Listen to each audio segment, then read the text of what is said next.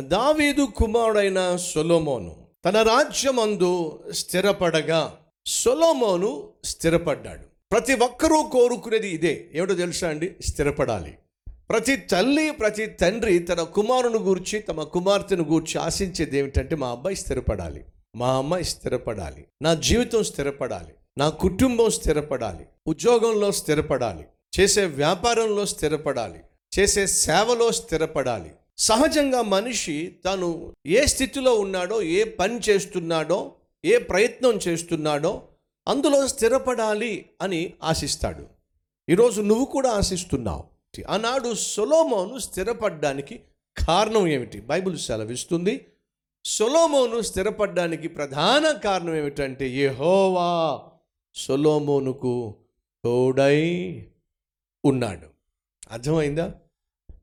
ఒక వ్యక్తికి దేవుడు తోడుగా ఉండకపోతే ఆ వ్యక్తి స్థిరపడడు. ఈరోజు నువ్వు నీ జీవితము నీ కుటుంబము నీ వృత్తి నీ వ్యాపారము నీ విద్య లేకపోతే నీ పరిచర్య స్థిరంగా లేదు స్థిరపట్టలేదు అంటే బహుశా దేవుని యొక్క తోడు నీ జీవితంలో కరువైందేమో. బహుశా దేవుని యొక్క సన్నిధిని దేవుని యొక్క సహవాసాన్ని నువ్వు సమృద్ధిగా కలిగి ఉండడం లేదేమో. కాబట్టి నీ జీవితంలో స్థిరత్వం లేదేమో ఒకసారి ఆలోచించు. సాధారణంగా మనం గార్డెనింగ్ చేస్తున్నప్పుడు కొన్ని తీగలు ఆ తీగలతో కూడిన మొక్కలు ఉన్నప్పుడు మనం ఏం చేస్తామంటే ముందు ఒక కర్ర అక్కడ పాకుతాం. పాతి ఆ తీగను ఆ కర్రకు చుట్టే ప్రయత్నం చేస్తాం. ఎందుకంటే అది తిన్నగా పైకి వెళ్ళాలి అంటే దానికి ఒక ఆధారం కావాలి.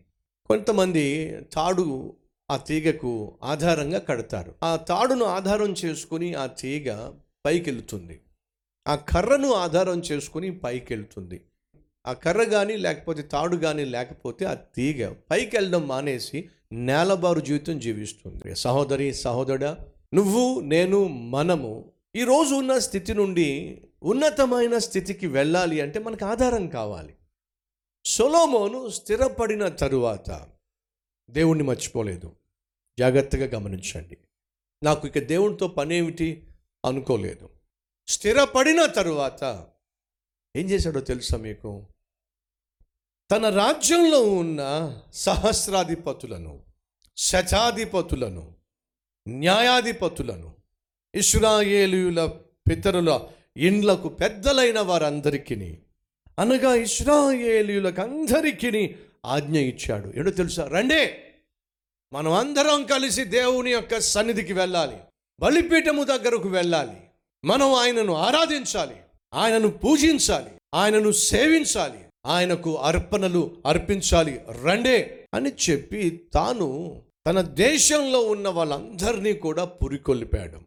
సహజంగా సాధారణంగా ఒక వ్యక్తి స్థిరపడిన తరువాత ఆత్మీయ జీవితము ఎంతో కొంత కుంటుపడుతుంది. అది వాస్తవం. ఉద్యోగం లేనప్పుడు ఆ వ్యక్తికి ఉండే ఆత్మీయత కంటే ఉద్యోగం వచ్చిన తర్వాత ఆ వ్యక్తి కలిగి ఉండే ఆత్మీయత ఎంతో కొంత అందరి విషయంలో కాకపోయినా అధిక శాతం.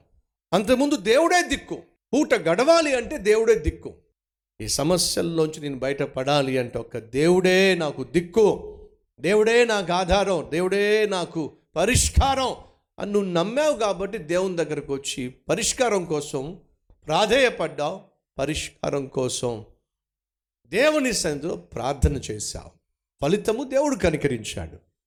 కనికరించి నీలో ఉన్నటువంటి ఆ సమస్యకు నీతో ఉన్నటువంటి ఆ సమస్యకు నీ చుట్టూ ఉన్న ఆ సమస్యకు నీ ఇంట్లో ఉన్న ఆ సమస్యకు నీ ఉద్యోగంలో ఉన్న సమస్యకు దేవుడు పరిష్కారం ఇచ్చాడు. కాబట్టి ఇప్పుడు ప్రశాంతతను పొందుకున్నావు సహోదరి సహోదరులు సుదీర్ఘ కాలము దేవుడు నీకు ఆశీర్వాదాన్ని ఇచ్చిన సుదీర్ఘ కాలము దేవుడు నీకు అధికారం ఇచ్చిన జాగ్రత్త. అది గర్వానికి చోటు చేసుకోకూడదు. ఫ్రెండ్స్ యాభై రెండు సంవత్సరాలు జియా పరిపాలన చేసేటటువంటి కృపను పొందుకున్నాడు. ఒకవేళ సుదీర్ఘకాలం ఉద్యోగం చేస్తున్నావేమో సుదీర్ఘకాలం ఒక మంచి ఇల్- ఇంటిలో నివసించే కృప దేవుడిచ్చాడేమో ఈరోజు సుదీర్ఘకాలంగా దేవుని యొక్క ఆశీర్వాదం అనుభవిస్తూ ఉన్నావేమో అనుభవిస్తూ ఉన్నావేమో గర్వించవద్దో దేవుణ్ణి గనపరచు అది నీకు ఆశీర్వాదం.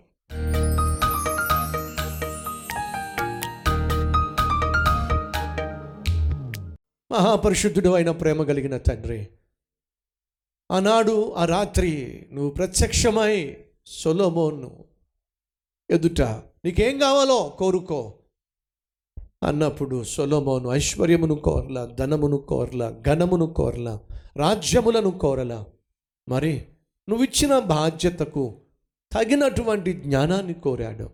ఆ కోరికను విన్న నీవు బహుగా సంతోషించి దానితో పాటు ధనమును ఘనమును బలమును సమస్తాన్ని ఇచ్చేసావు నాయన. ఈరోజు మేము నీ సన్నిధికి వచ్చి గొంతెమ్మ కోరికలు కోరుతున్నాం. లోకానుసారమైన కోరికలు కోరుతున్నాం.